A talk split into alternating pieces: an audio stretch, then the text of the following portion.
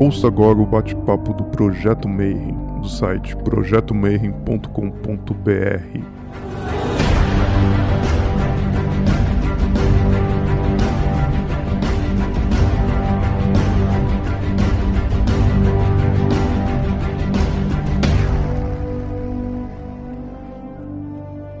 Bom dia para você que é de bom dia, boa noite para você que é da boa noite.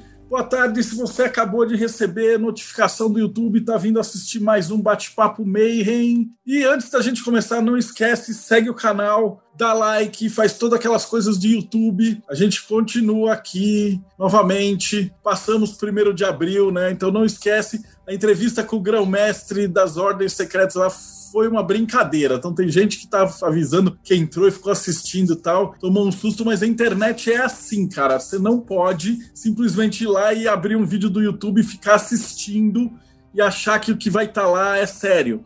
Então desconfia sempre, pesquisa, vai atrás, vai olhando as referências, vê da onde veio a pessoa, tudo isso. Né? Então a gente tem feito uma seleção muito boa aqui dentro é, para tentar trazer o melhor para vocês. E por falar nisso, hoje eu vou entrevistar um cara muito massa. Ele foi Demolei. Foi Demolei, não. Uma vez que você é Demolei, você é Demolei para sempre, né? Então ele está com um livro chamado A Festa das Máscaras, que fala um pouquinho de Telema, um pouquinho de teosofia, um pouquinho de espiritualidade. A gente vai entrar em detalhes sobre isso um pouquinho mais tarde. Mas, primeiramente, boa noite, Manão. Lucas Altman, como é que você está? Eu, boa noite. Indo bem aí, na medida do possível, aí com a pandemia. Muito feliz de, de falar aqui com vocês estar aqui presente. Obrigado pela oportunidade. Bom, eh, antes da gente começar a falar do livro e tal, a gente pede para o convidado se apresentar e falar um pouquinho né, de você. Então, como é que você chegou aqui, né? Você falou assim, pô, você era pequenininho e tal, tava lá na missa e tal, e de repente foi lá compartilhar o pão com o Demolei e tal, e foi desviado para o caminho do mal. E aí, muito, muito tempo depois, vai escrever um livro sobre satanismos e coisas satânicas. Né? O que, que deu errado? Assim? Como, é, como é que foi a tua jornada? Ah, não, eu já, já vim meio errado. Assim, então, falando disso, assim, meio que já falo de modo mais geral a respeito um pouco do tema do livro, porque está muito vinculado à minha infância e à minha história mesmo também, né? É, eu, desde pequeno, assim, né, desde que eu sou muito pequeno, eu sempre tive uma imaginação muito forte, muito intensa, e sempre criei muitas coisas. Assim, né, eu estava até pensando antes de vir aqui participar na live, né? O primeiro livro que eu escrevi eu escrevi outros livros que não foram publicados, esse foi o primeiro que eu quis publicar, mas o primeiro livro que eu escrevi foi no Jardim 3, uma história que eu criei na minha cabeça. Meu pai tem até hoje esse livro guardado lá com ele. Eu sempre fui uma pessoa com uma imaginação muito intensa, então desde que eu me conheço por gente assim, e uma imaginação sempre muito repleta de temas mágicos, espirituais, mitológicos, muito fortes, assim, muito intensos. Então, é, quando eu era bem pequenininho, 3, 4 anos, isso já era presente, mas na medida que fui crescendo, foi ficando mais intenso. Então, por exemplo, quando eu tinha lá uns 8 anos de idade, você tem noção, eu tinha uma espécie de um rito da imaginação que eu fazia. E era uma coisa espontânea, assim, porque simplesmente era super natural para mim fazer aquilo. O que acontecia? Eu estudava de manhã no colégio, chegava em casa de tarde, e quando eu chegava em casa de tarde, eu tinha uma espada de brinquedo, que depois eu substituí por uma faca de de, de, cozinha mesmo, mas era alguma coisa que lembrasse um punhal, que eu ficava pegando, jogando para cima, e eu ficava andando em círculo, e começava. Então, eu começava isso mais ou menos, uma, almoçava, começava isso uma e meia da tarde, e quando eu entrava nesse estado, eu entrando numa espécie de transe, e eu ia começando a ver um monte de coisa na minha cabeça, um monte de história, vendo personagens, esses personagens conversavam, esses personagens conversavam em outras línguas, não conversavam em português, e eu ficava andando em círculo falando nessas línguas, então era uma cena bem esquisita para quem estivesse dentro. Ficava falando, fazendo comunicações, então, por exemplo, tem um personagem que manca, eu andava mancando, e ficava nesse processo andando em círculo cerca de mais ou menos oito horas por dia.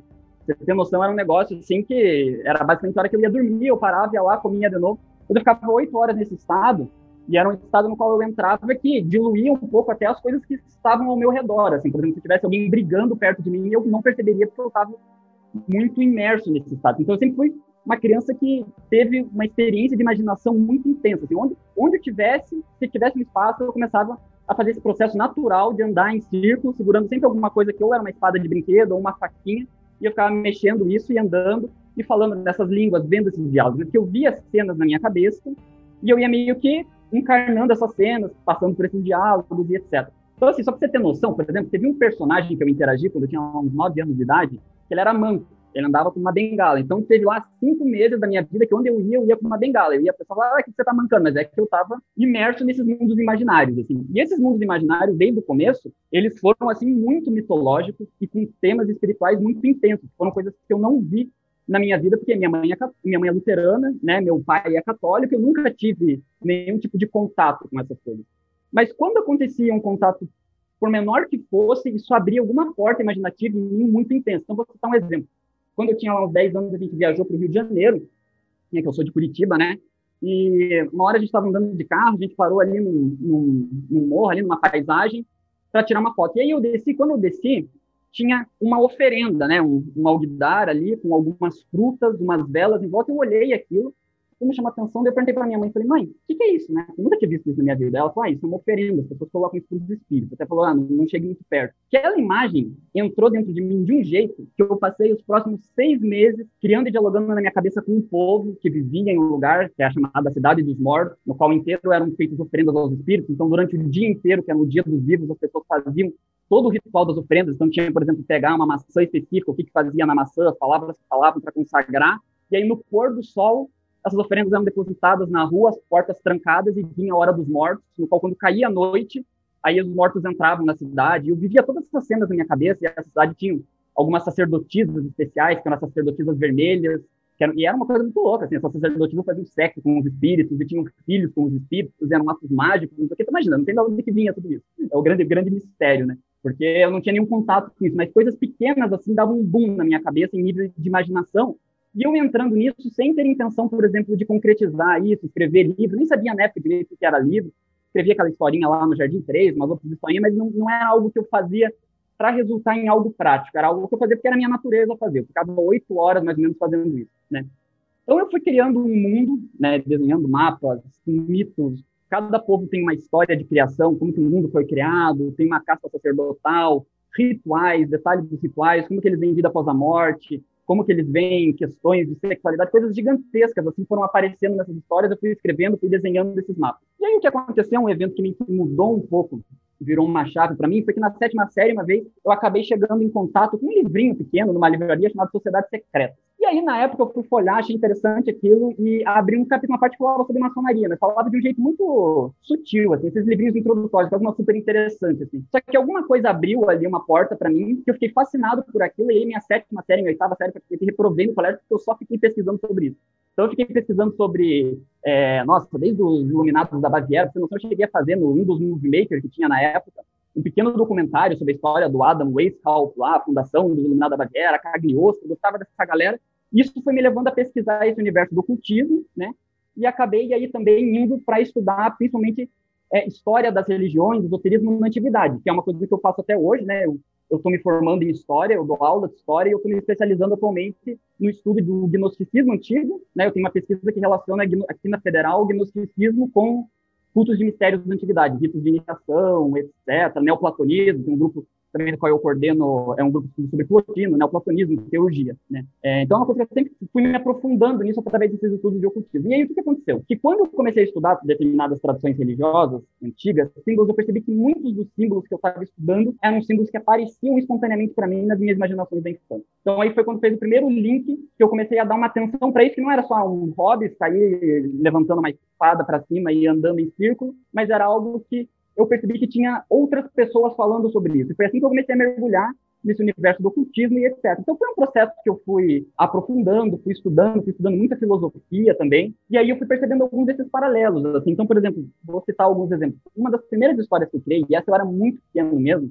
era sobre os povos que eu chamava de os povos do arco-íris. O que eram os povos do arco-íris? Eles viviam em determinado lugar ali do mapa, não tinha nenhuma história específica que eu criei sobre eles, muito elaborada, mas era um povo que eu gostava de me imaginar e às vezes imaginava as coisas acontecendo naquele lugar que esses povos viviam próximo de um rio e a lenda deles, né, o mito deles de criação do mundo falava que existia uma serpente e que essa serpente criou todas as coisas. E quando ela terminou de criar todas as coisas, só faltava para ela criar a água e a luz. Então ela se explodiu e se transformou na água e na luz. O lugar onde ela teria rastejado seria o curso dos rios e quando a luz entra em contato com a água, através da chuva e de vários desses processos, a gente poderia ver essa serpente no céu, porque ela seria o arco-íris. Então, esses povos do arco-íris, cada cidade deles tinha uma cor do arco-íris, eles tinham um regente central lá, que inclusive eles usavam um cabelo para trás, trançado até embaixo, e eles eram chamados povos aí da serpente do arco-íris. Há muito tempo depois, eu tinha 16 anos, eu participei da Umbanda, né? Aliás, você perguntou ali no começo, também fui, fui, fui da Umbanda e tal, trabalhei um tempo no terreiro. E aí, quando eu entrei em contato a primeira vez com o Xumaré, eu achei muito louco, porque eu vi muitas coisas parecidas desse mito com o Xumaré, o arco-íris,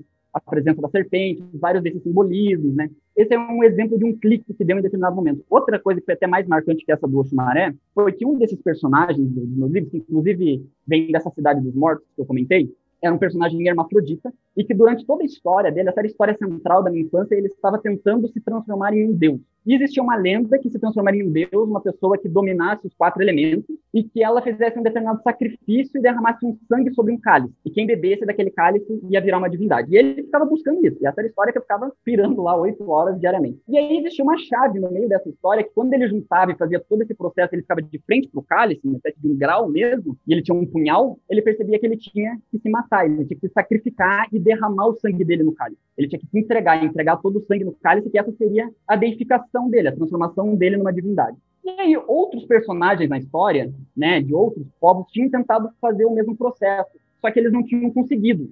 Inclusive, um deles, que é um personagem muito, muito famoso lá dessas histórias aí, que eu penso bastante, ele tinha caído numa vala, assim, uma espécie de um abismo durante esse processo do qual ele nunca mais tinha saído. Então, na época, eu comecei a, a ler, estudar um pouco, né, fui chegando assim, bem, bem ingênuo, não foi para pesquisar isso um pouco na obra do Crowley, e aí eu tive alguns insights quando eu comecei a ler algumas descrições sobre a travessia do abismo. Então, tem a ideia do sacrifício, do sangue no cálice de Babylon, se diluir nas coisas, esse sacrifício, a questão dos elementos, a travessia do abismo etc. Então, isso foram coisas que me pegaram muito e que fez ficar com uma atenção mais focada para essas histórias, no sentido de estudar mais, a nível de procurar entender tudo isso, entender mais ou menos o que é que estava se passando ali. E aí foi mais ou menos isso, assim, foi uma coisa que eu nunca parei de fazer, né? Então, eu estou sempre fazendo e sempre dialogando aquilo que eu estudo com essas ideias, com essas criações. Hoje em dia eu não fico mais oito horas criando, mas eu ainda tenho as minhas práticas, digamos, para mergulhar nesses mundos imaginários e criar. Então, acabou acontecendo que eu cheguei começar a escrever um livro na minha adolescência, que se passava no, no, dentro que são chamados Povos do Deserto. Era um livro que, assim, ia ter umas 700 páginas, não sei se ainda vou escrever ele, mas ele estava muito denso, muito denso, muito denso, escrevia muito pouco dele, que era uma coisa pesada para escrever, etc. E aí um dia eu estava na minha casa lá e me veio uma intuição, assim, cara, preciso anotar isso. Peguei um caderno e anotei uma frase. Anotei: o zombeteiro vem primeiro, rolando e torcendo o dorso, porque ele de todos primeiro ri. De tudo ele primeiro zomba, e de tudo ele por último ri. Escrevi essa frase e fiquei olhando, falei, caralho, o que é isso, né? E aí eu comecei a lembrar de um povo da minha infância, que são os chamados corrides, os povos da floresta. Inclusive eu me vestia na infância, eu colocava uma roupinha meio de elfo, assim, e ia brincar na casa da minha avó, como se eu fosse um desses corridos. Eu lembrei desse povo, dos corrides, e eu entendi que esse zombeteiro era uma espécie de uma divindade, um espírito cultuado por esses corrides.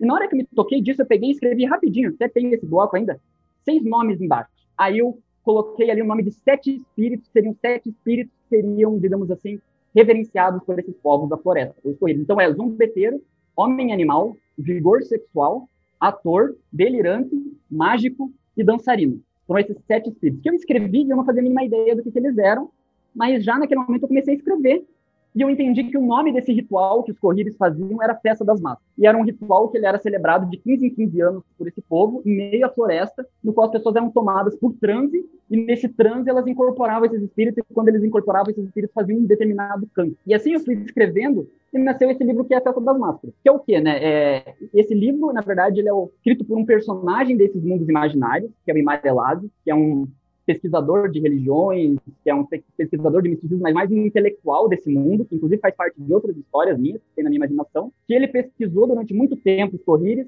mas ele teve a oportunidade de participar desse ritual que eles fazem de 15 em 15 anos, ou seja, ele teve a oportunidade de participar da Festa das Máscaras. E aí ele foi, participou, emergiu nesse rito, participou da incorporação dos sete espíritos e depois a experiência foi tão marcante para ele que ele saiu da sociedade onde ele vivia, deixou de ser um intelectual, passou a viver na natureza, e antes de morrer ele teria escrito esse livro no qual, primeiro ele faz uma espécie de um balanço etnográfico, no qual ele fala um pouco sobre esse povo, sobre os corridos, quem que os corridos são, o que, que eles acreditam, é, como que funciona a linguagem deles, porque tem uma dinâmica do verbo deles funciona diferente, como que eles pensam questões de tempo, de emoções, sentimentos, e aí ele começa a descrever a participação dele né, nesse ritual, né, na festa das máscaras, na incorporação desses sete espíritos. E aí cada um desses espíritos incorpora com determinados trejeitos né, específicos, eles fazem é, determinados gestos mágicos, né, falam determinadas palavras, né, têm determinadas características e eles fazem uma espécie de um canto, tem forma de verso, em forma de poesia, no qual esse canto celebra o mundo de alguma maneira. Né? Então, esses espíritos, eles acabam por ser, digamos assim, é, não espíritos de pessoas que morreram ou coisa do gênero, mas eles são os próprios espíritos da natureza que eles se encarnam e cantam. Né? E aí eu escrevi esse livro, né? eu escrevi ele em um mês, então foi uma escrita bem rápida, e eu acabei fazendo daí um pequeno lançamento primeiro para algumas pessoas próximas minhas, né, no qual eu fiz, eu independente fiz, é, eu fiz a capa, eu eu editei meu próprio livro, eu fiz o layout, eu fiz tudo nele, eu escolhi o papel no qual ele é feito, né? Eu fiz tudo porque é um negócio muito pessoal, né? E primeiro eu queria primeiro que algumas pessoas aí tivessem contato com isso, lessem isso, para eu ter um feedback, assim, saber o que as pessoas estão achando, né? E aí eu fiz esse livro e na medida que eu fui escrevendo ele, eu entendi que eu estava escrevendo esse livro simultaneamente inspirado por e em homenagem a Dionísio e Exu. Porque o deus Dionísio e Exu, as minhas experiências no terreiro com Exu, eles me deram determinada visão de mundo, digamos assim, determinada experiência de mundo que foi condensada através do campo desses espíritos. É como se esses espíritos manifestassem isso que eu entendo como uma experiência dionisíaca de mundo. Então, aí cada um desses espíritos, eles têm um determinado campo, e nesse campo você consegue perceber várias dessas características que são remetidas à experiência dionisíaca. Né? Então, eu gosto bastante da experiência dionisíaca na Grécia. Você tem alguns comentários para fazer sobre isso aqui, em relação ao livro. Né? O, o Dionísio é mais uma atividade, digamos assim, de, de estudar, ler é, os textos gregos, essas coisas assim, quanto Exu foi mais uma experiência mesmo de experiência mesmo, de incorporação, de vibrar com Exu, a minha fase que eu fiquei na Umbanda, é, o meu foco era 100% Exu. Todo mundo que era da Umbanda na época sabia que eu era o cara que era apaixonado por Exu. Eu tava numa gira lá pela normal, virava gira pra Exu, eu sentia um negócio, eu falava, cara, é aqui que tá o meu negócio. E aí, eu interagindo com essas coisas, essas coisas elas meio que fluíram aí nesse livro que para mim, A Festa das Máscaras, se condensou aí num livro que é dedicado, uma homenagem a Exu. Na verdade, eu dediquei ele aos bodes, eu dedico aos bodes, né, de modo geral, que é um animal, digamos assim, sagrado para esse livro. Então, é, eu escrevi ele, já tem mais ou menos uns três anos, os primeiros dois anos, assim, foi só nesse negócio de eu mesmo fazer minhas edições aqui, que eu tenho ele aqui, né? Essa é uma dessas que eu fiz, né? Mesmo, capa, tudo.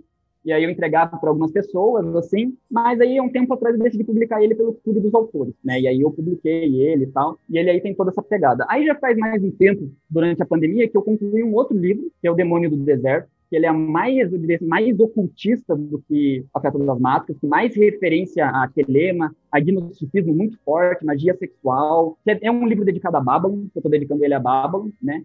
E que ele está pronto, mas que eu ainda não publiquei. Eu ainda não sei se eu vou publicar ele por é, se eu vou entrar em contato com uma editora, se eu vou tentar o clube dos autores de novo, estou com ele pronto, mandei para algumas pessoas bem próximas minha para dar uma lida, né? As pessoas leram, mas que ele se passa em outro hemisfério, dentro desse mesmo mundo, mas em um lugar completamente diferente, que aí é no deserto que são os povos do deserto. E aí é toda uma outra dinâmica. Então, esses livros eles acabam sendo essas histórias um mundo meio que politeísta para mim, no qual cada um desses povos expressa, digamos assim, a natureza de um deus.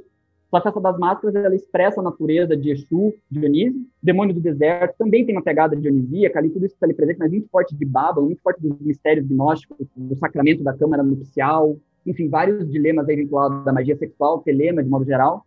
E aí existem assim, essas referências, que são meio que constantes, mas cada um deles meio que orbita em um universo diferente. Então, a Festa das Máscaras é esse relato desse, desse autor, o Demônio do Deserto não. O Demônio do Deserto é mais uma espécie de romance mesmo, uma história que vai se desenvolvendo com fatos.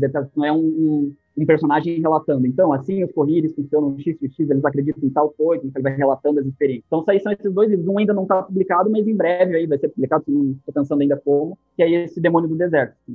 Sua visão de magia ela começa assim de uma visão prática e depois vai para a faculdade de história.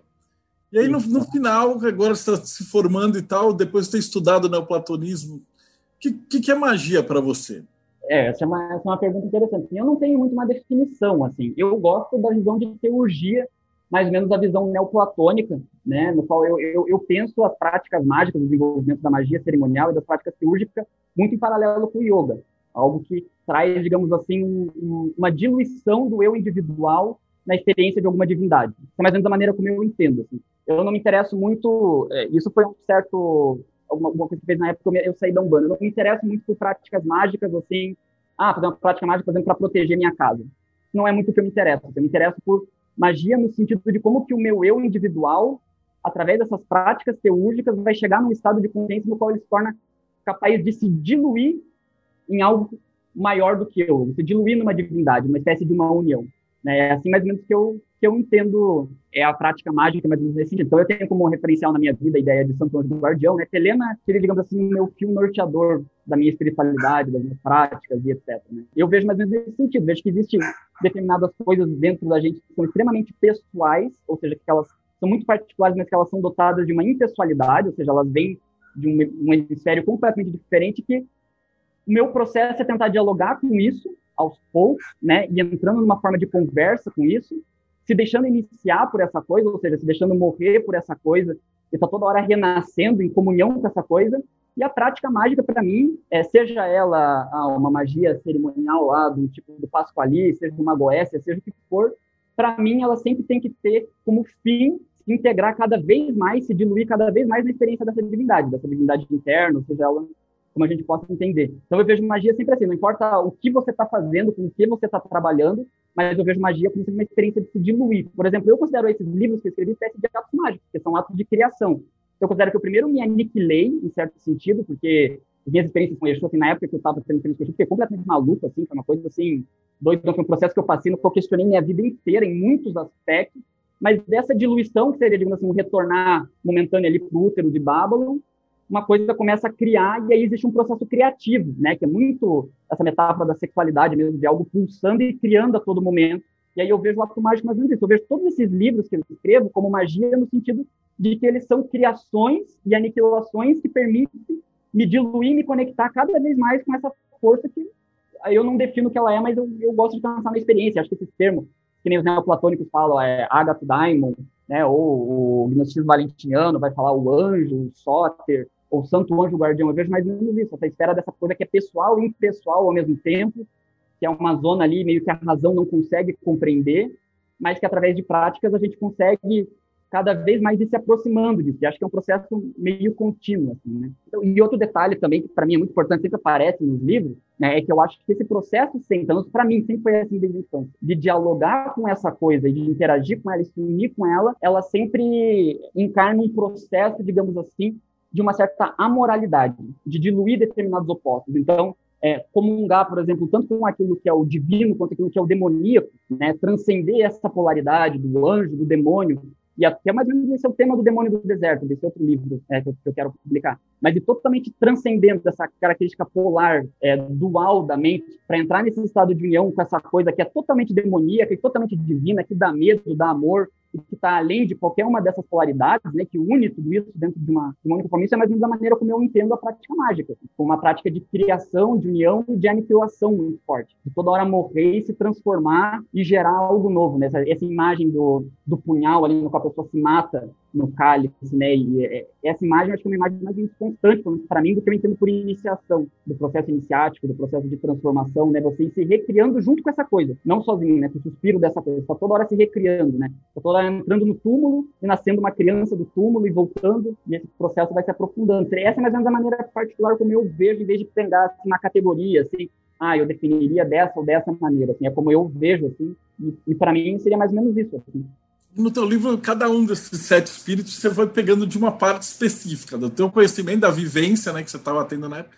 tá. e joga para lá. Então, fala um pouquinho deles, assim, né? somou muita liberdade criativa ou tentou ficar mais próximo possível da realidade? Quando eu escrevo, eu escrevo de um jeito assim, tipo, inspiração 100%, só depois eu leio basicamente o que eu escrevi. Assim, demora para eu entender o que eu escrevi. Por exemplo, a festa das máscaras, é, os processos ele acontecem sempre ou em 29 dias, por exemplo, os corridos são 29 dias. Até hoje eu não entendi por que é o 29, mas na hora era para ser 29, foi 29 e eu deixei do jeito que tá. Então são coisas que eu me considero assim, ao mesmo tempo escritor e leitor da coisa que depois eu vou interpretando, mas algumas coisas assim, a interpretação é, é mais ou menos clara. Não é, digamos assim, não é um exercício racional, que eu falo, eu vou colocar tal coisa aqui. Eu me inspiro e vou escrevendo, vou escrevendo, vou escrevendo, vou escrevendo, vou escrevendo. Depois eu edito, claro, arrumo algumas coisas, mas de modo geral é uma experiência bem intensa. Por exemplo, teve parte da mas eu chorei escrevendo. Como é que funciona o meu processo? Eu vejo a coisa acontecendo, eu vejo eles falando e eu escrevo o que eu vejo. Né? É assim que eu vou fazendo, vou escrevendo, vou escrevendo, vou escrevendo, vou escrevendo, vou escrevendo, vou escrevendo. Então, depois eu paro para ler e vou pensando determinadas nuances, falo, caramba. Então, assim, né, em relação a esses espíritos, o primeiro deles é o zombeteiro, que é esse primeiro que apareceu para mim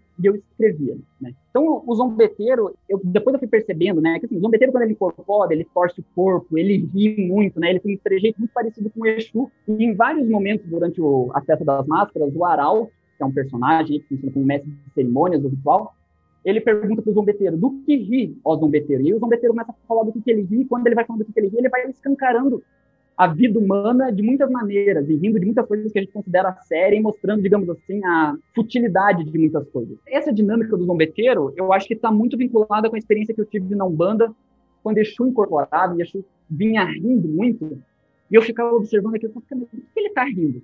Sabe?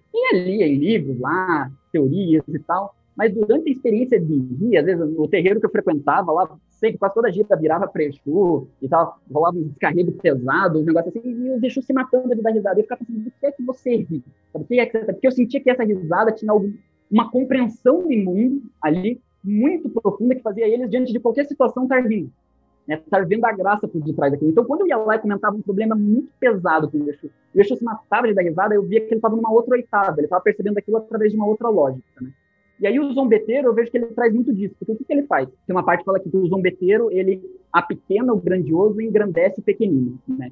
Como é que eu entendo isso, assim? Muitas das nossas coisas que a gente projeta, as nossas, as nossas ideias de grandiosidade, de ser, por exemplo, ah, um grande intelectual, ou ter muitas riquezas, acumular muitas coisas, diante de alguns dilemas da vida, por exemplo, o dilema da morte, ou o dilema de que todas as coisas se transformam, né, de que tudo é impermanente, todas essas coisas elas ficam irrisórias, na verdade, nenhuma delas acaba fazendo muito sentido. Então essas coisas grandiosas, elas vão se apequenando, como que a gente devota energia para um monte de coisa que é desnecessária, que na verdade é carente de sentido, mas ao mesmo tempo que esse processo é feito da grandeza virar pequena, aquilo que é pequeno acaba ficando grande, que são os momentos mais imediatos que a gente tem na nossa vida. Às vezes, uma coisa super banal de você estar, tá, por exemplo, conversando com um amigo, bebendo uma bebida e falando uma coisa completamente aleatória e dando risada, que seria um momento que, ah, ninguém escreveria grandes poemas ou histórias sobre isso. Naquele momento, existe ali uma coisa profundamente divina, existe um êxtase, existe um entusiasmo ali, nesses momentos mais imediatos da vida. Não viver uma vida mais imediata, mais aqui, percebendo, digamos assim, uma pulsão de vida nessas coisas pequenas. Então, isso é o que eu percebo que o zombeteiro faz em vários desses momentos, nessa risada. Assim, ele desconstrói um monte de coisa mas ele desconstrói para criar sempre um aprofundamento da experiência divina numa dimensão mais imediata, mais imanente, né, em determinadas coisas onde a gente não está acostumado a ver. O zombeteiro, ele foi muito importante para mim nesse aspecto, porque, veja, eu estava comentando que eu ficava oito horas no mundo da minha imaginação. Então, você imagina que eu sou uma pessoa que eu vivo muito na minha cabeça, nos mundos sabe? Então eu sempre tive bastante dificuldade com coisas mais concretas, assim, por exemplo, até os meus 17 anos eu não sabia a ordem dos meses, né? Então, tipo, porque essas coisas mais concretas de organização, para mim, então eu sabia um monte de coisa na minha cabeça, mas coisas mais assim concretas, às vezes falar com alguma pessoa sobre um determinado assunto, para mim era uma grande travada. E eu tinha grandes ideais na minha cabeça, ah, Platão, não sei o que, coisas gigantescas na minha cabeça. E eu sentia que o zombeteiro vinha e ele sempre dava risada e ia caçoando disso, ia me mostrando quanto que tudo isso, na verdade, são banalidades diante da impermanência da vida. Tudo impermanente. Então, as coisas que a gente considera gigantescas agora, em algum momento elas vão deixar de ser. E isso foi me trazendo para uma experiência mais do sagrado na Terra. Por isso também que a Festa das Máscaras eu considero um livro mais da Terra, mais de uma entrega do divino na Terra, porque eu fui percebendo mais essa, essa dinâmica do divino na imanência. E, e que essa experiência que a gente chama de experiência do santo anjo guardião, dessa divindade interna, ela não precisa se dar necessariamente só em níveis de transcendência. Óbvio que ela pode se dar durante práticas de meditação, etc., mas ela se dá em elementos também muito imediatos, às vezes. Às vezes, quando você está apaixonado por uma pessoa, que é algo completamente banal, todo mundo se apaixona por alguém, existe nessa veia erótica de amor, nessa paixão, nessa vontade de se unir por alguém, essa presença do anjo, essa presença dessa divindade. E é algo que, às vezes, você pode considerar muito pequeno, né? E entrar num delírio de grandeza, por exemplo, é, vamos abdicar de todas as coisas do mundo, de todos os amores, para vivermos no topo de uma montanha, transcendendo. O zombeteiro, que ele dá muita risada disso.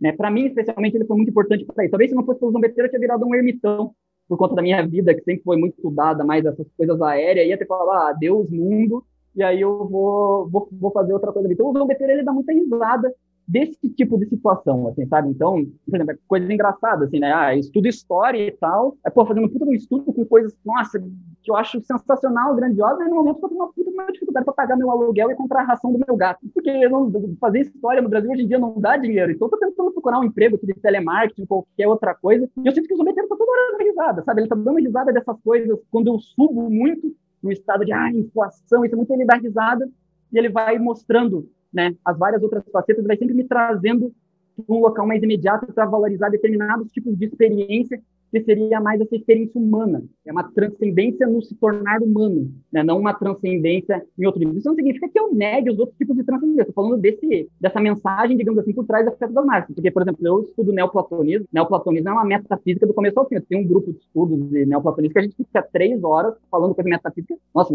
é viagem assim do começo ao fim. Então eu gosto disso. Mas eu acho que é importante também essa outra dimensão de perceber outra coisa. Quando que os deuses se manifestam aqui também, Sabe? Como que esse mundo pode se ver cheio de deuses até nas coisas pequenas. Isso é muito interessante. Então, o zombeteiro ele traz para mim mais ou menos dessa mensagem, mais ou menos isso que ele capta. Então, assim, né, por exemplo, só, só para ter uma ideia mais ou menos do que, que ele fala, né? Então, por exemplo, o zombeteiro fala muito da morte, dessa ideia de transformação, etc. Né? Então, tem uma parte aqui que o Arauto pergunta para ele, né, do que, que ele ri. E aí ele fala todo esse processo de como todas as coisas que a gente acredita, elas vêm a se diluir, vêm a morrer, vêm a se destruir, não entra num niilismo bobo, digamos assim, mas ele faz algo criativo a partir disso, né, ele faz uma obra a partir disso. Então o Arauto pergunta, do que ri o zombeteiro? E aí ele fala, né, porque ele está incorporado, ele começa a falar, o zombeteiro caçoa com o riso do entardecer dos monumentos megalíticos criados pelos homens dentro e fora de si, mas que do dia para a noite já não mais existem. Sentado em pleno poente, viu o zombeteiro de todo o sol que se esquece que ao nascer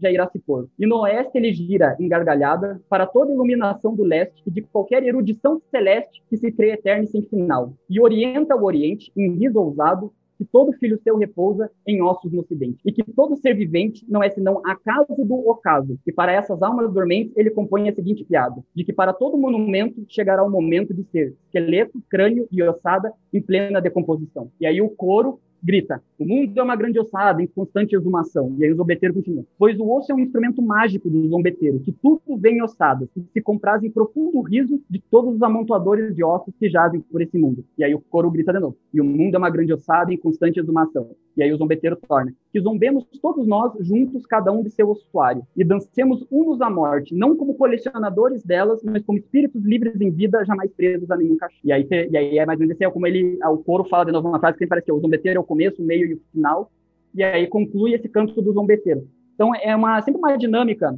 no qual ele sempre vai destruindo algumas coisas, né, mostrando várias dessas ilusões, muito dessa perspectiva do samsara, digamos assim, mostrando o mundo enquanto um amontoado de ossos, mesmo assim, no qual a gente não tem que se prender, colecionar esses ossos, mas dançar em cima desses ossos, né, que é bem essa ideia de uma experiência dionisíaca, de gozar da vida, né, o regozijo diante da vida, né, de um modo diferente, que não é um modo de ir amontoando vários desses ossos, mas viver uno à morte, né? não fugindo da morte, tentando a toda hora preservar muralhas de coisas em volta de mim para que eu não enfrente a morte, mas abraçando a morte esse processo de transformação e deixando a coisa mais ou menos fluir, né? Então, o zombeteiro, tipo, esse seria um trecho, mais ou menos, que acho que resume mais ou menos esse tipo de, de filosofia e que, para mim, meio que respondeu um pouco dessa pergunta que eu tinha do porquê que o eixo vem dando risada. Tá todo mundo caindo lá no terreiro, o pessoal desesperado, gritando, e os deixou se matando da risada. Eu adorava aquilo, ficava olhando aquilo cara, essa risada tem alguma coisa, sabe? Então, eu acho que é um tipo de experiência espiritual, esse transe da piada, sabe? Eu acho que existe muitos tipos de transe, existe o transe do sofrimento,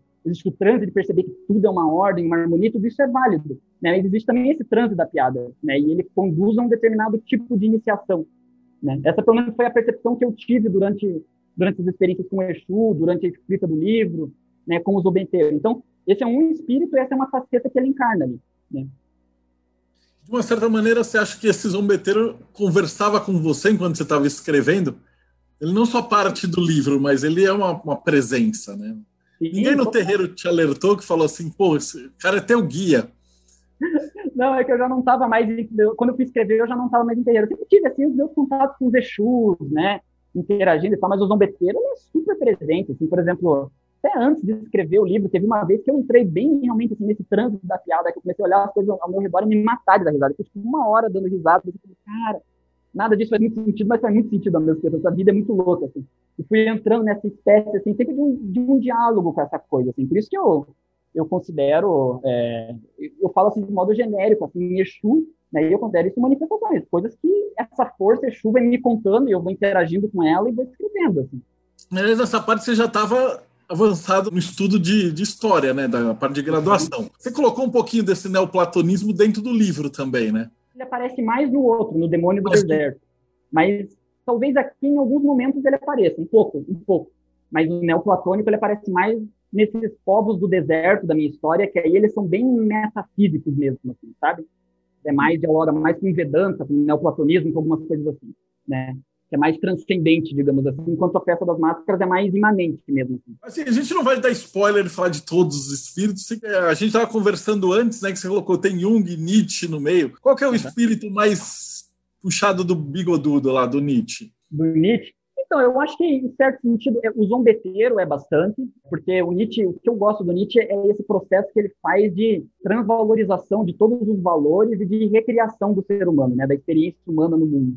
Né? Então, esse questionamento do bem e do mal, e de todas essas polaridades. Né? Então, eu, eu acho Nietzsche, como é que eu vejo Nietzsche? Nietzsche foi o primeiro filósofo que eu gostei na minha adolescência.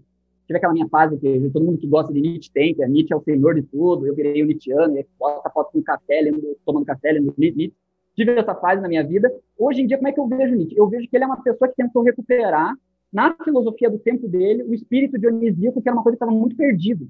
A filosofia ela se transformou, é, depois que ela foi incorporada dentro da teologia, no cristianismo, como uma forma de explicar a vida. Né? Então, por exemplo, os cristãos eles definem filosofia como a explicação da obra da criação. Né? Só que filosofia na antiguidade na verdade, é uma forma de experienciar, é um modo de vida, não é uma explicação da vida. Então, esse elemento dionisíaco, né, quando a filosofia e todos esses sistemas estão tomando uma explicação, e a vida ela vai sendo algo que você explica, você vai injeção a vida em determinados conceitos, que são espécies de túmulos, na verdade. Né? Os conceitos, eles são ali, eles não dão conta da vida que é esse processo dinâmico. Eu acho que Nietzsche ele traz muito isso.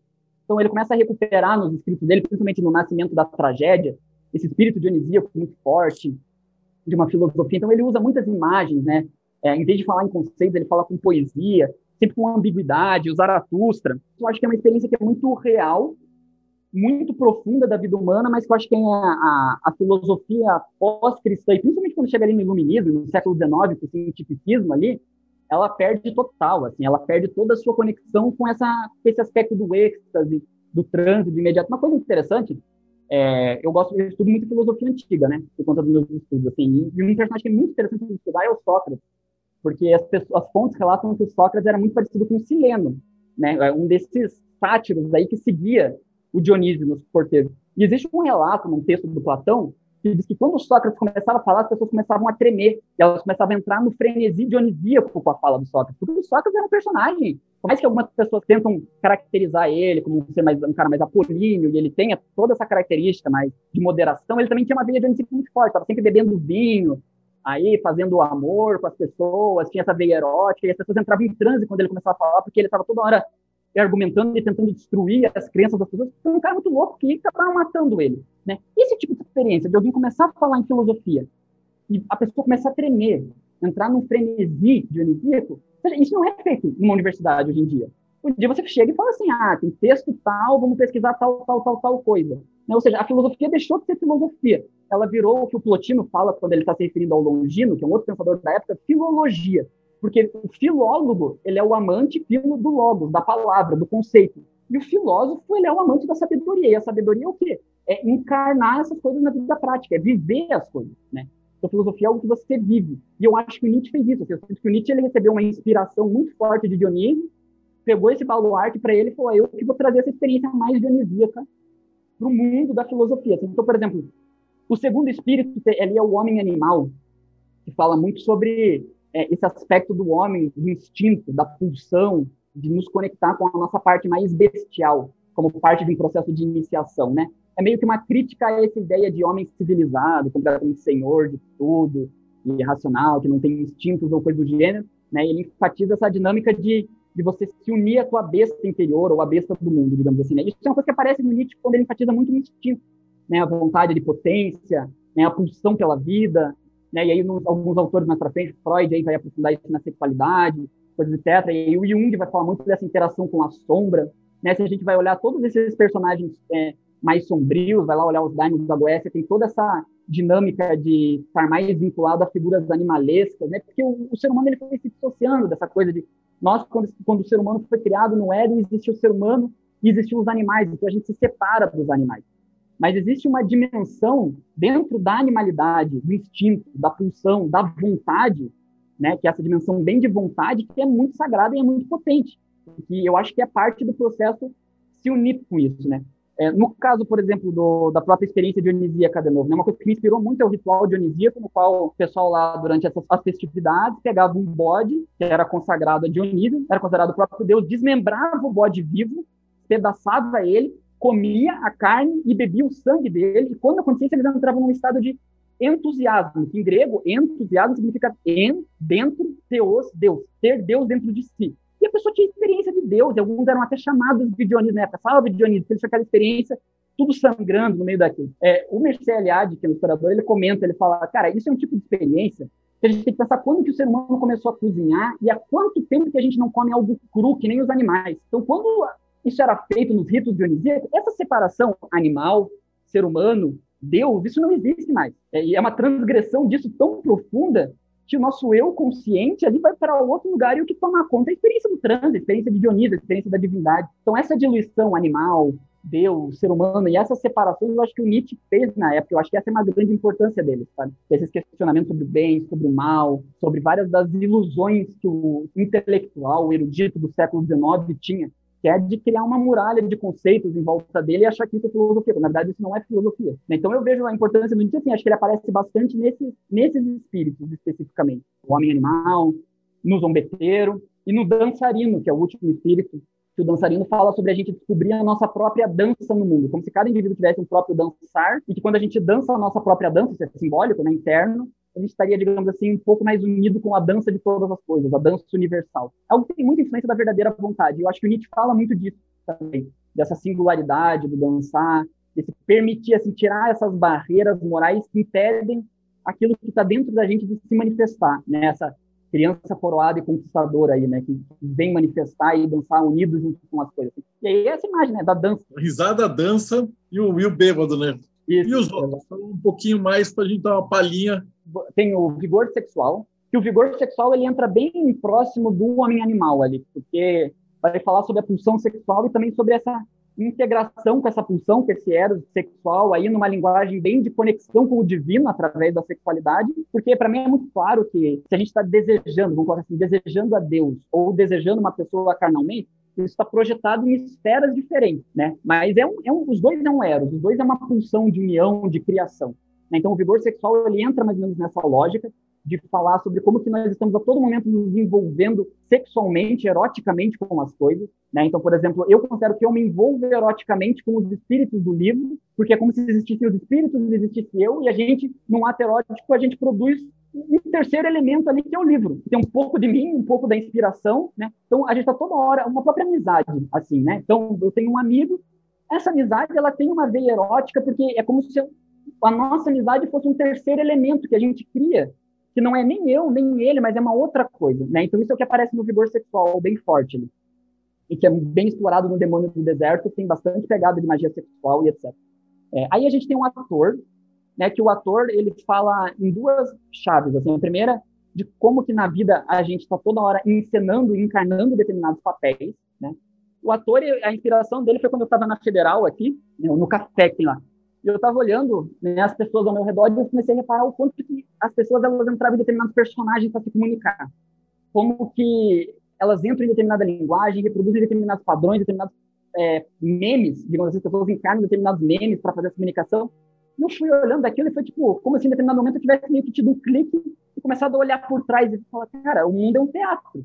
A gente está toda hora encarnando determinados papéis, assim, né? Por exemplo, até quando eu estou falando aqui, eu estou num papel, o papel do escritor. Quando eu estou com a minha namorada comendo uma pizza, eu estou no papel de namorado. Então, todas as horas são papéis outros que a gente vai encarnando na experiência, assim. E, e o ator, ele fala muito sobre isso, mas também existe uma chave no ator que ela é mais simbólica aí, mais destrinchado para pegar ela ali, mas de que a própria realidade também atua, assumindo papéis determinados para a gente. Né? Determinados eventos, eles assumem determinados papéis, projetam, encarnam determinados símbolos, né? determinadas ideias, e essa ideia de começar a ver o mundo como se ele fosse um grande palco, um grande teatro, no qual máscaras estão toda hora sendo encenadas. O, o livro tem toda hora essa ideia da máscara. A festa das máscaras é um spoiler, digamos assim, mas é a própria vida na verdade, que eles estão ritualizando. Essa é a festa das máscaras, porque a gente está toda hora trocando de máscaras, né?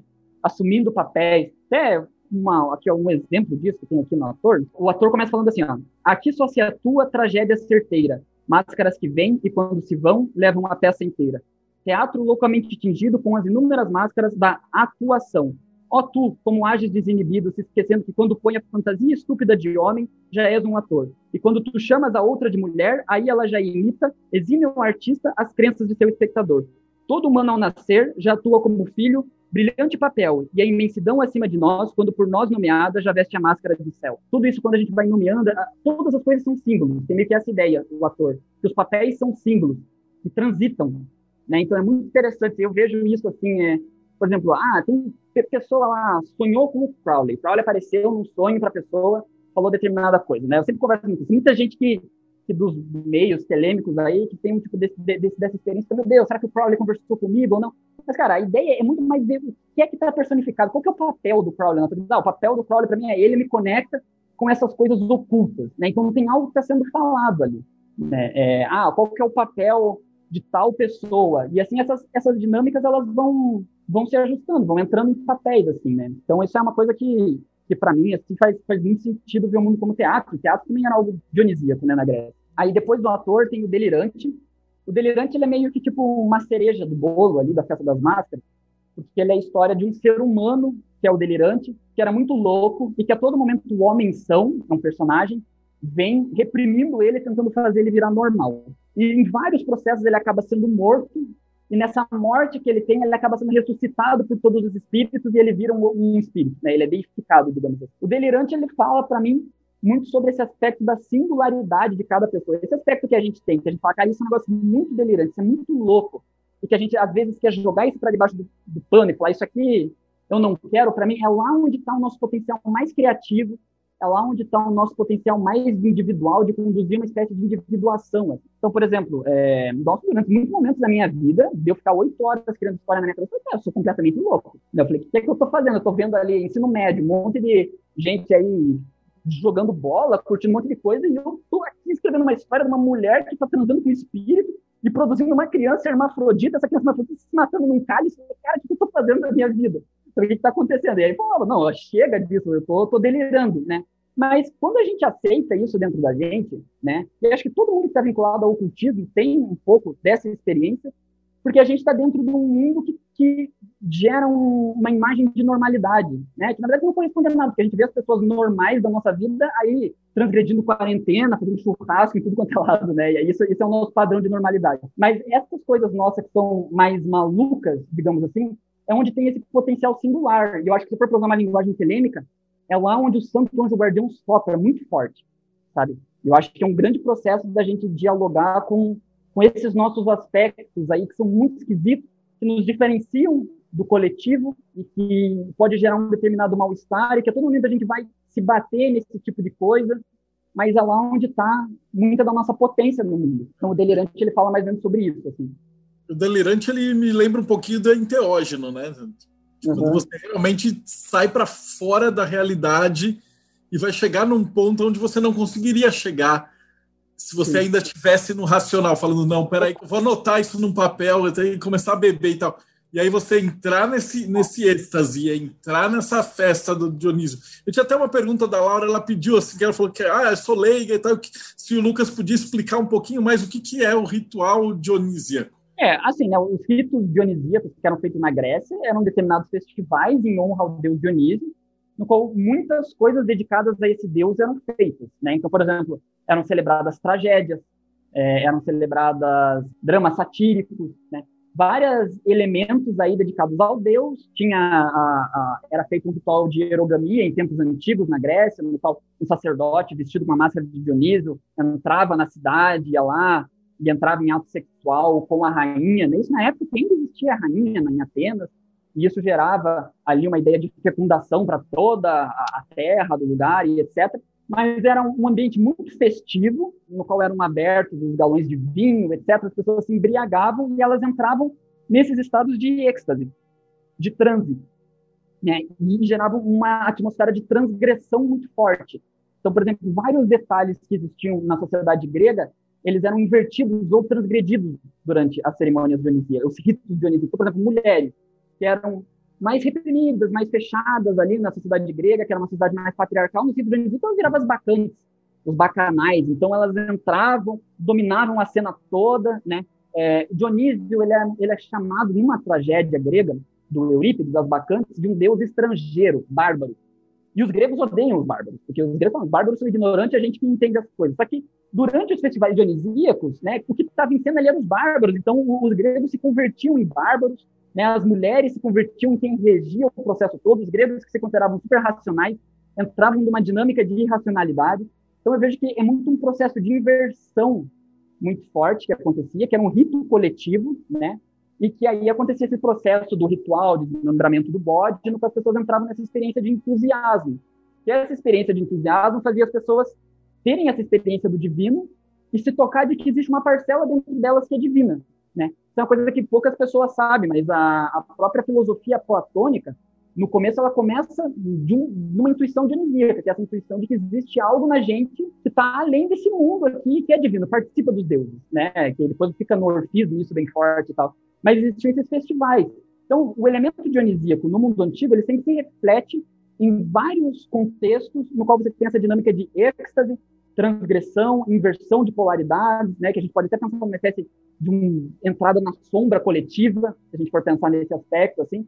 Por exemplo, eu estudo na pesquisa que eu faço aqui na Federal bem forte o, o culto de Atis e Cibele, os mistérios de Atis e Cibele no mundo romano. E é uma loucura, assim, porque todo mundo estava muito louco, entrava numa atmosfera que os romanos falam, né, eles chamam de irracionalidade, e os homens, a, às vezes, se castravam durante o processo de iniciação, e depois que eles saíam daquele processo, eles viravam o que hoje a gente chama de transgênero, viravam mulheres, usavam cabelo comprido, roupas de mulheres, e eles eram referidos em termos femininos. Para os romanos tradicionais, isso era, meu Deus, era a pior coisa que existe. Mas é justamente a função desse tipo de ritual é gerar essa transformação, essa inversão total de valores, né? Que eu acho que é um pouco do que o Nietzsche tenta fazer ali na filosofia dele, que é transvalorizar as coisas, né? Transcender os valores. Então esses valores de eu, outro, certo, errado, racional, irracional, macho, fêmea, é, escravo, senhor, que são coisas muito estabelecidas na sociedade que formam o quadrado, o mundo antigo ele tinha um determinado espaço ritual no qual essas coisas agiam transgredindo tudo, né, e mudando tudo. E essa experiência era considerada uma experiência de iniciação, uma experiência de ser possuído pela divindade, né? Então, é, nesses contextos, assim, existe isso que eu considero uma experiência dionisíaca, né? Uma, e aí existe um ritual dionisíaco, né? Esse ritual dionisíaco uma experiência dionisíaca de mundo, que é isso que eu vejo, por exemplo, que é muito presente em algumas pessoas, algumas pessoas, a biografia do Crowley ali, eu li esses tempos aí, o Perdurado ali. Nossa, é um negócio muito dionisíaco, muito louco, assim, sabe? É, é transe de yoga, de repente tá bebendo junto lá com o pessoal, fazendo maior festa lá na abadia de Telema. E, então, existem determinadas experiências de mundo que são essas experiências de transe, de excesso, de êxtase, né, de transgressão, de toda hora olhar esse aspecto mais sombrio, mais demoníaco da realidade e trazer ele, né, não negar ele, mas botar ele no altar ali, inverter os processos, né, e diluindo determinadas coisas. Eu acho que o, o Dionísio, ele mexe muito com o nosso ego, com a nossa identidade, porque ele vai lidar exatamente com aquilo que a gente considera muito oposto a gente, né? Muito outro. Então é o bárbaro no grego. Então no, na tragédia lá do Eurípides, o, o, o Dionísio está conversando lá com o Penteu, que é o rei de Tebas, e aí o Penteu fala, ah, mas você anda com os bárbaros. E aí Dionísio responde, eles, os bárbaros são muito mais sábios que os gregos. Imagina isso, essa peça em plena Grécia exibida, assim, né? E aí ele fala assim, ah, mas você faz seus rituais de dia, e aí o, o Dionísio responde, só de noite. A treva é sacra. Ele fala. Então também, sabe, essa sempre essa dinâmica que para mim é a treva que é sacra, é o outro lado, é o bárbaro é o diferente. Dionísio ele é descrito sempre também como figuras femininas. Por exemplo, a tragédia descreve que ele tem a pele mais clara. Isso é uma referência ao feminino na Grécia, a gente sabe, porque a maior parte dos homens trabalhava no sol e eram mais morenos do que as mulheres. Então, um menino dotado de pele mais clara era alguém que vive mais nos afazeres domésticos e teria determinados tons ali mais femininos. Então, é meio que essa androginia do Dionísio que incomodava esse ideal, digamos assim, de um grego patriarcal, sentadão lá, eu sou racional e o outro é irracional mas eles tinham na cultura dele um espaço para esse tipo de transgressão acontecer, que é o rituais dionisíacos, que é anual. Coisa que eu acho que hoje em dia a gente não tem, né, na nossa cultura, um espaço para isso acontecer, isso não tem, e que eu acho que religiões, por exemplo, como, vamos pegar assim, não é nem, nem falando de Kimbanda, falando de Umbanda mesmo, que trabalha com a linha de esquerda, abre um pouco esse espaço. Eu fiquei muito triste porque eu vi muitos terreiros de Umbanda moralizando muito Exu, e aí quebra total a experiência, né? Fazer uma moralização, assim, uma coisa meio cristã em cima de Exu, assim. Mas é muito legal isso, você está vendo uma gira ali no qual o pessoal está trabalhando pô, incorpora preto velho, incorpora não sei o quê, e de repente muda para Exu, e aí a vela preta, é não sei o quê. Essa dinâmica toda eu acho que é muito, muito saudável, até psiquicamente para a gente, né? Essa dinâmica de. Então, é, os gregos, eles tinham os preconceitos dele, mas eles tinham um determinado espaço no qual eles permitiam essas coisas acontecerem, né? E aí, no o livro aí tem esse ritual, que é a festa das máscaras, que aí é um ritual de elementos dionisíacos que se passa nesses meus mundos imaginários aí, né? Eu achei fantástico, cara. Bom, a gente já está quase chegando no finalzinho. A gente sempre pede assim, um conselho, quem eu estou entrevistando, para alguém que está começando a escrever agora, ou está começando a chegar, é, baseado no, no que você passou e sofreu para chegar onde você chegou. É, alguém que está querendo escrever agora ou, ou, começar a estudar, por onde você recomenda? Na parte de escrever é muito delicado, assim, cada pessoa tem a sua própria técnica de escrita. Mas a minha recomendação que eu dou para todo mundo é deixe o mais, mais livre possível. Porque a maior parte do, das coisas que eu escrevo, eu acho que elas vão começar de um jeito e, de repente, quando eu vejo a inspiração, está me levando exatamente para o oposto. Então, escrever no mais livre, sentar e não falar assim, ah, eu vou escrever nove horas da noite sempre. Não. Deixa surgir a coisa naturalmente, vai, escreve, descobre o seu próprio método né, de escrita. E em matéria de estudos, é, eu acho que eu, eu, sou muito favorável a gente estudar essas tradições antigas, né? É, eu acho que existe muita coisa para a gente aprender ali, até para a gente estranhar um pouco a nossa cultura, porque quando a gente estuda outras culturas, a gente percebe como o nosso mundo hoje é muito louco, tem muita coisa muito doida no nosso mundo, e um processo de internalização de todas essas coisas, de interpretação desses símbolos, perceber como que isso faz sentido para você na sua vida, qual é o papel que essas coisas assumem. Eu sempre recomendo, por exemplo, para a galera que vem conversar comigo, ah, tem interessado em estudar outro sentido, eu falo, cara, também procura fazer uma análise eu faço análise indiana já faz um tempo, duas vezes por semana, para mim faz muito sentido para interpretar, para você ter esse processo de, de interpretar as imagens, lidar com as coisas que surgem e etc. Acho muito importante, o Israel Regardi fala muito disso, eu acho que é, que é essencial. Então, eu sou mais os conselhos que eu falo são mais isso, assim, vai estudar, mas sempre estudando aquilo não como uma curiosidade, mas como algo que se encarna em você, você pode escrever o sentido daquilo para você. Eu, quando estudo, sempre escrevo é, o que, que Dionísio está representando para mim naquele momento, tento interagir com a coisa e sempre ter a, o estudo subordinar a vida e não a vida ao estudo. Né? O estudo ele tem que ser uma coisa que aprofunda a tua experiência da vida, porque o verdadeiro mistério é a vida. Né? O estudo ele só está lá para aprofundar, para dar o, o pontapé da iniciação né, nos mistérios da vida, digamos assim, não fazer o processo oposto. Fantástico. E como é que o pessoal te acha? Lembrando que o que o Lucas vai passar, ele vai falar, porque isso vira um podcast também, né? mas o que ele falar vai estar escrito aqui embaixo no, na descrição do vídeo. Pode ser pelo meu Facebook mesmo, Lucas Outman de Oliveira, ou eu tenho um Instagram que eu comecei a divulgar as coisas da festa das máscaras lá. Só que assim, eu me empolguei, divulguei durante um mês, depois não me empolguei mais porque eu sou meio ruim com redes sociais, assim, não é muito minha área. Assim, tá parado lá de fazer tempo, mas se me mandarem coisa lá, eu vejo. Então é Outman, aí S no final de Outman's Mask, de máscara. Que eu coloquei isso aqui, isso aqui é uma máscara minha também, é mais uma festa das máscaras aqui é, é onde eu vou botar uma máscara minha aqui nas redes sociais. Aqui, todas as redes sociais têm, são máscaras. Então, esse Ultiman Mask pode me mandar mensagem lá, ou meu e-mail, ultimanoliveira.gmail.com. Fantástico. Pô, eu achei que foi muito 10 essa explicação, porque a gente tá faltando assim, uma vida mais dionisíaca, né? Agora, ainda mais na, na pandemia que tá todo mundo. Então a gente não tá tendo muito ritual dionisíaco, assim, de juntar galera, porque não pode aglomerar, né? Então tá, tá fazendo uma falta isso. Lucas, valeuzão. Beleza, não, queria agradecer aí, muito obrigado, obrigado pela oportunidade aí, Marcelo, todo mundo que está assistindo aí, obrigado ao Nelson também, que me informa, me mandou um e-mail, falou assim, mandei um e-mail lá pro canal do Deudep e tal, então agradecer todo mundo aí e dizer que eu quero te mandar uns livros de, de presente, Marcelo, do Demônio do Deserto e da Festa das Máscaras, aí quero mandar de presente, até porque já aprendi muito lendo coisa no teu site aí nessa época de adolescência, pesquisando. Como é que acha o teu livro? Que você falou de você e tal, mas já está publicado.